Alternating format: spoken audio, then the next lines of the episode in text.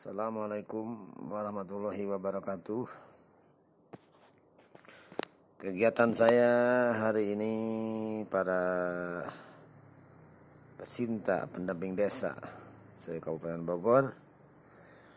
Hari ini saya mengadakan kegiatan datanya secara pribadi saya hunting-hunting anak yatim Hari ini saya berkunjung ke rumah teman saya yang bernama salah seorang kiai lah. Haji Barok. Jadi dari Cilember kebetulan dia punya anak yang laki-laki walaupun bukan yatim tapi saya sangat saya berikan eh, sesuatu lah untuk beliau itu. Dan dulu tidak ada di rumahnya. Lalu saya berangkat lagi ke rumah teman saya yang bernama Mang Bidwan. Di kampung Cilember juga Simpang Tilu ya kebetulan di situ. Saya tahu Bang Bidon ini seorang yang sangat spesial bagi saya sih karena beliau ini sosok yang sangat istimewa. Di usianya yang masih muda tapi dia sudah punya anak delapan. Jadi bagi dia yang namanya menunda kehamilan menam apa berkab atau apa tidak ada dalam kamusnya. Tapi saya sangat menghargai prinsip hidup seperti itu. Kemudian juga saya berkunjung pula ke teman saya juga yang namanya Pak RW Solah ternyata Pak RW Solah ini eh, sosok pejuang juga di salah satu kampung mungkin dengan dengan latar belakang pendidikan dari pesantren dan mungkin sekolah SD atau SMP ya sanawiyah ya. Tapi dia mampu menjadi seorang ketua RT ke beberapa satu periode lalu naik lagi menjadi satu RW ketua RW jadi satu periode. Sekarang dia menjabat seorang ketua RW di RW 12 Desa Kopo.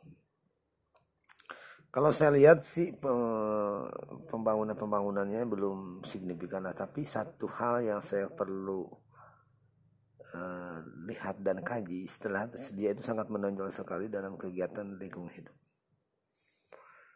Seorang yang memiliki visi misi tentang lingkungan hidup ingin menciptakan lingkungannya sangat bersih, tertata, rapih, nyaman, asri dan segala macam lah pernah berapa kali dia mengadakan satu jenis kegiatan kalau nggak salah?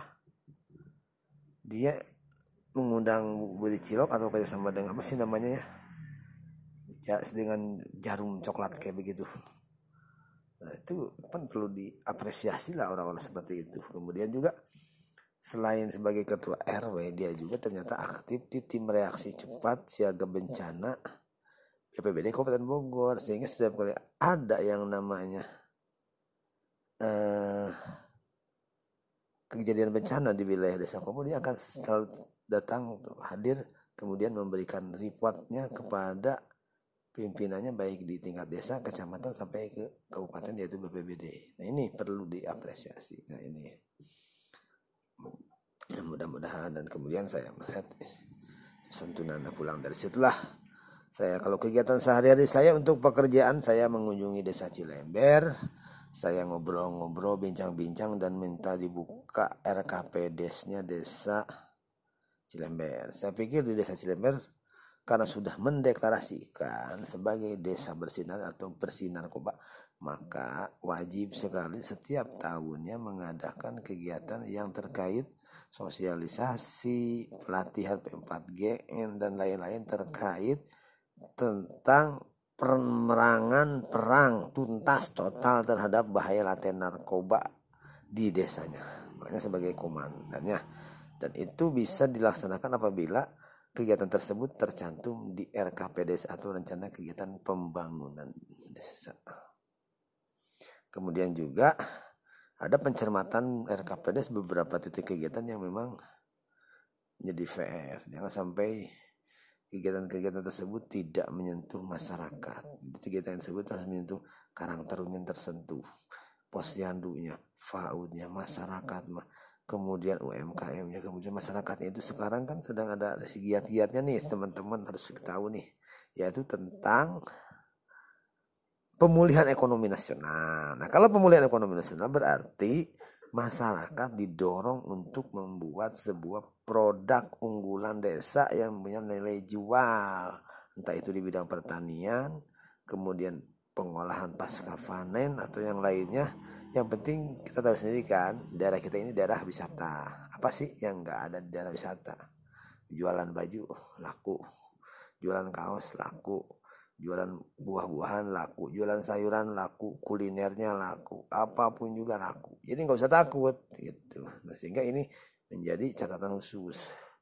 Selanjutnya dari situ saya berangkat lagi ke daerah Batu Layang Kemudian pada saat kemarin kan ada pensurveian atau monep atau survei lah untuk mengukur atau melihat lokasi 0% daripada rencana kegiatan pembangunan desa yang akan dibiayai oleh kabupaten yaitu bantuan kabupaten Samisade satu miliar satu desa nih. Uniknya nih di kabupaten Bogor ini ada ini jadi selain mendapatkan dana desa desa-desa juga yang ada di wilayah kabupaten Bogor mendapat bantuan dari pemerintah kabupaten Bogor bantuan untuk kegiatan infrastruktur di mana bantuan Samisade ini tertuang dalam peraturan Bupati Bogor yang terbaru yaitu tahun 2020 dan 2021 sehingga semua desa itu ada yang mendapatkan satu miliar tetapi penggunaannya belum tentu satu miliar karena ada yang menganggarkan saya lihat ini ada 950 juta 900 juta satu miliar gitu.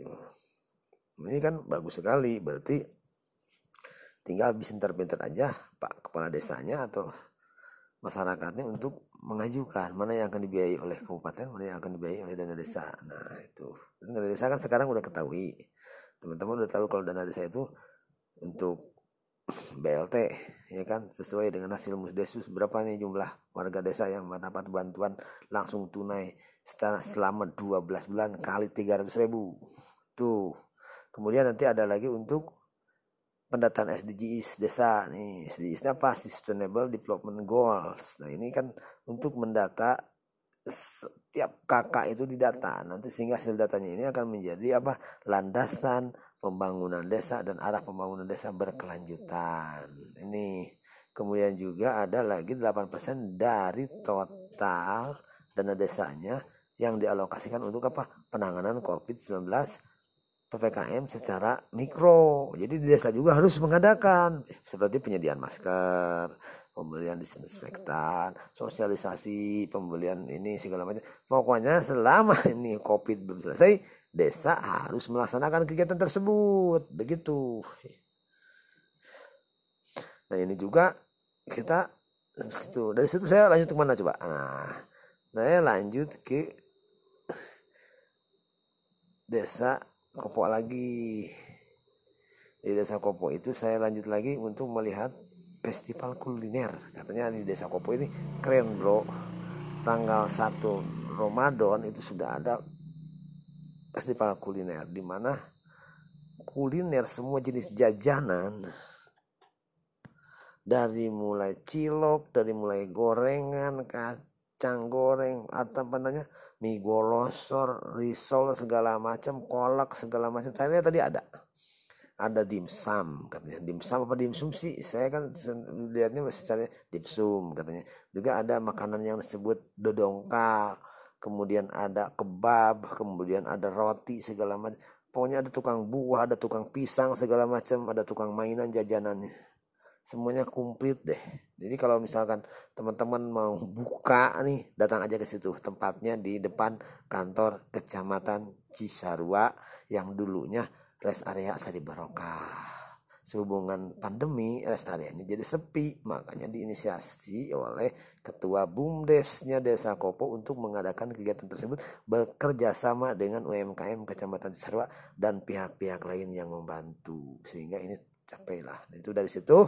Saya ya beli juga deh. Kita ada beli roti itu waktu itu enak sekali itu kayaknya kerutnya cuman saya nggak makan rotinya. Habis sama anak-anak saya. Kemudian juga saya makannya cuma apa? Dodongkal sama dimsum aja. Oke hari ini demikian terima kasih informasi yang saya berikan untuk teman-teman. Yuk salam berdesa berapu desa majukan desa. Dari mulai desa kita membangun untuk NKRI Brapo Kecamatan Cisarua? Assalamualaikum warahmatullahi wabarakatuh